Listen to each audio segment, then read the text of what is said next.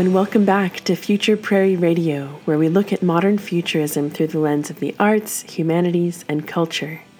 I'm your host, Joni Whitworth, and this is Season 1, Episode 11 Victory Over the Sun with Vivian Tylinska.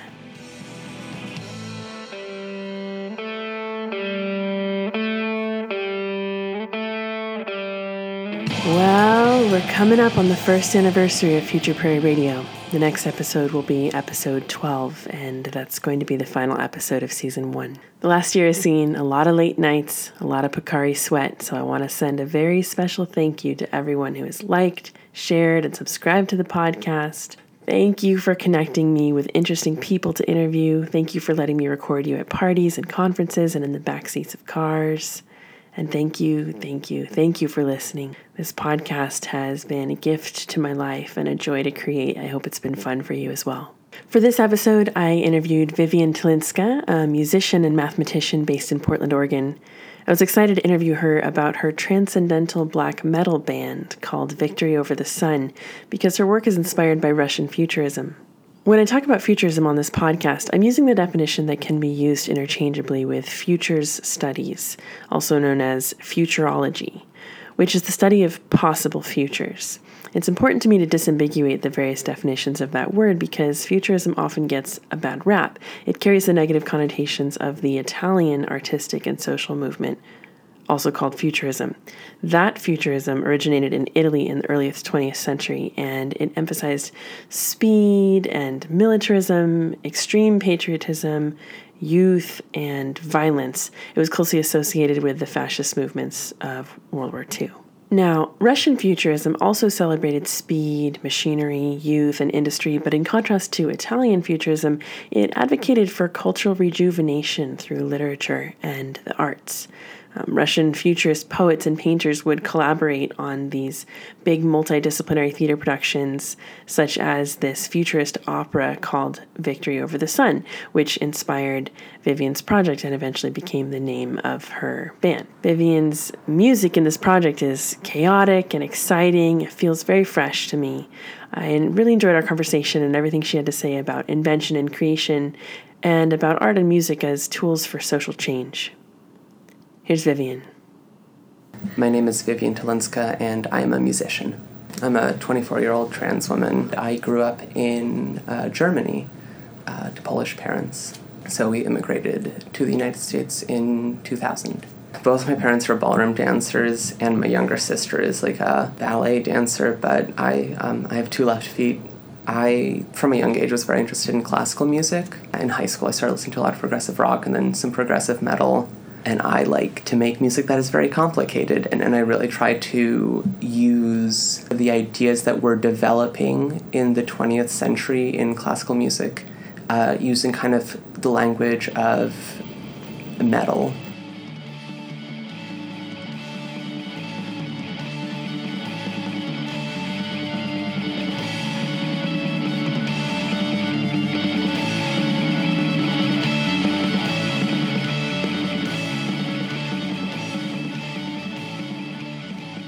there is definitely a lot of correlation between math and music in, in terms of, you know, music as just being sets of, of pitches and just frequencies and the way that they interplay together. The last year I've been very interested in microtonal music, which uses notes that are not um, the the 12 notes that are most common in western music. Different relationships between tones which give you different flavors and qualities of chords and that can give you very different sort of emotional feelings that don't really exist in in western music. And there's a lot of math in that the way that you choose the notes the way that you arrange things you can think of as there's a lot of uh, really interesting mathematics behind that. Rhythmically there's also a lot of complicated rhythms that had more large scale structures. What i've been doing this this year is i will you have to take off the frets on a guitar and fill them in and cut new frets and then put new frets in. I've been working a lot in a system that uses 17 tones in an octave instead of 12. Different systems give kind of different flavors. 17 is nice because you can do a lot of similar stuff that you can in 12, but there's also a lot of very alien sounds. There's a lot of very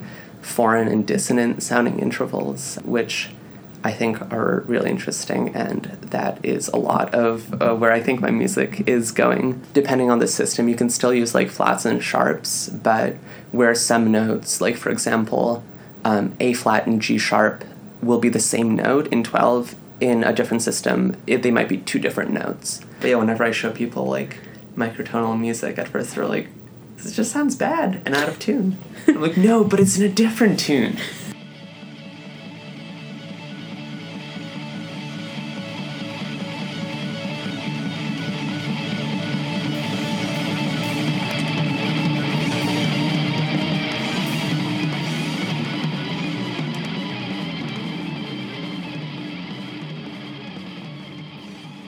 I have two bands that I'm sort of active in. My main one has been this noise rock duo called Truck, which is myself and my bandmate Sean. I play drums and he plays guitar. It's very, very loud. It's very fast. It's very punk inspired. Then my solo project is Victory Over the Sun, which is the name of a Russian futurist opera from 1917. It's designed by this Soviet artist, Kazimir Malevich, with texts by other Russian futurists. I've been very interested in Russian futurism. Italian futurism was very, very uh, closely associated with fascism, which I absolutely condemn.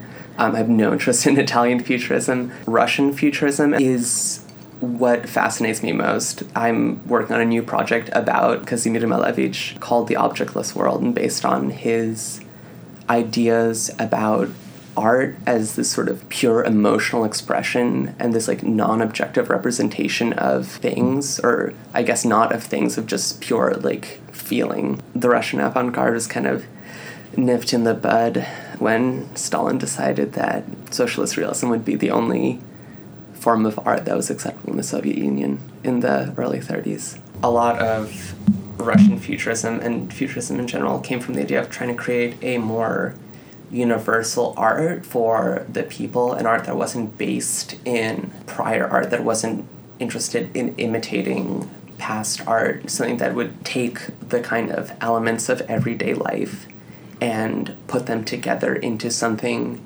new. Russia really centered the the worker and the the common person as the main recipient for art. Victory Over the Sun as an opera was a very collaborative sort of endeavor between um, visual design from Kazimir Malevich, from the linguistic aspect, which was largely um, in Zaum, which is a transcends language. It doesn't. It's hard to translate into English, but it's this these cu- this like cutting up of words and creating like new words that are sort of nonsense, but have this larger uh, meaning that's more like felt than more like perceived than like really understood. The poet Khlebnikov, who wrote part of the libretto for Victory Over the Sun, that uh, that opera, took words and created sort of these nonsense words. There was like a meaning beyond the literal mm-hmm. meaning of these words that weren't exactly words. It was more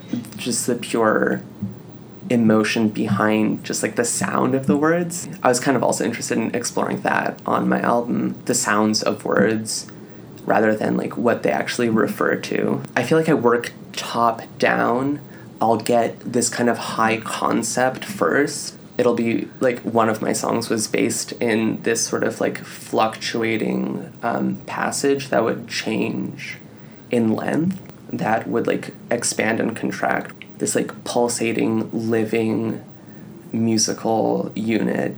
Each album took about a year. I would just like write and rewrite and rewrite the songs. I don't have an idea of like what it's going to be. I just sort of like create and then I'm like, okay, here's what it looks like. And then I create the structure around that. It sounds very chaotic. It sounds like listening to four different songs at once, but I think it creates like a larger unity and like multiplicity of, of meanings. The idea of this completely new synthesis, this like really exciting time of like inventing a new a, a foreign art that was that would like push away its its predecessors for the sake of newness i think that was very exciting for me i like wanted that vision in in my music so i thought that was a pretty good name to use i thought okay I should create a really simple black metal album and not make things too complicated. But of course, I ended up writing prog metal, just this these really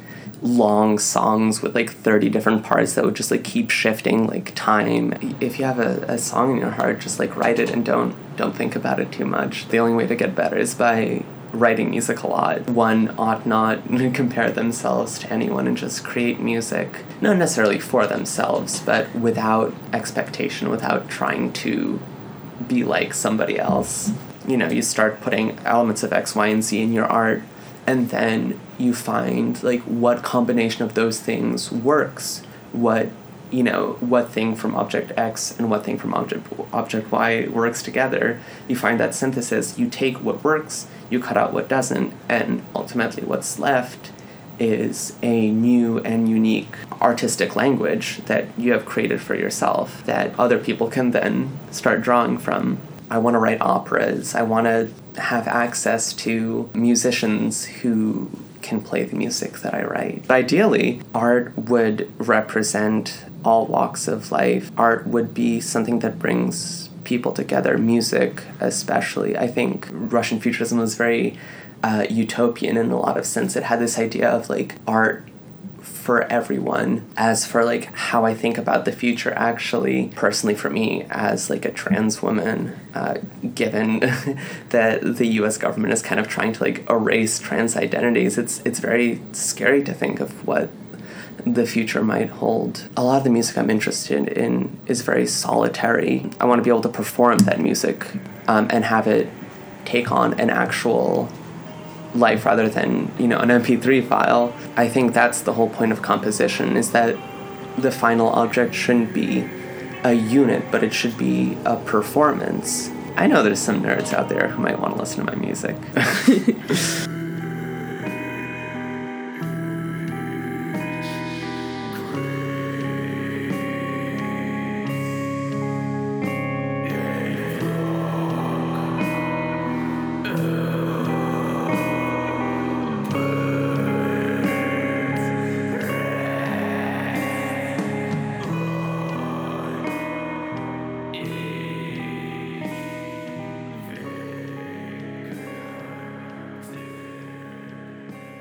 If you'd like to hear more of Vivian's work, you can follow Victory Over the Sun on Facebook or check out votsband.bandcamp.com. That's V O T S B A N D.bandcamp.com. Her new album, The Objectless World, comes out this May. We have a live show coming up on Saturday, April 13th at the Hollowed Halls in Southeast Portland, Oregon at 7:30 p.m. The theme is Spring Fling, notions of paradise, utopia, dreams, romances, and joy. Our live variety show is inspired by the Chautauquas of the 19th and early 20th centuries, where people from all walks of life came together to experience education, entertainment, and culture for the whole community. You're invited. Please come. The link for tickets is now live up on our website, which is futureprairie.com. Future Prairie is sponsored by Square. Square helps millions of artists and entrepreneurs run their businesses with secure credit card processing and point of sale solutions.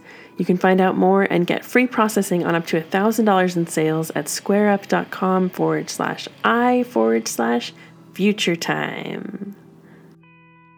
That's it for now. We'll be back with episode 12, the final episode of season one. We got a great one lined up. I can't wait to share it with you. I hope you have a restful transition out of winter and into spring. And as always, if you have any questions or comments or feedback about this show, you can reach me by emailing joni at futureprairie.com. That's J O N I at futureprairie.com. And now I'll leave you with just a snippet of one of Vivian's 13 minute songs. Yeah! Enjoy.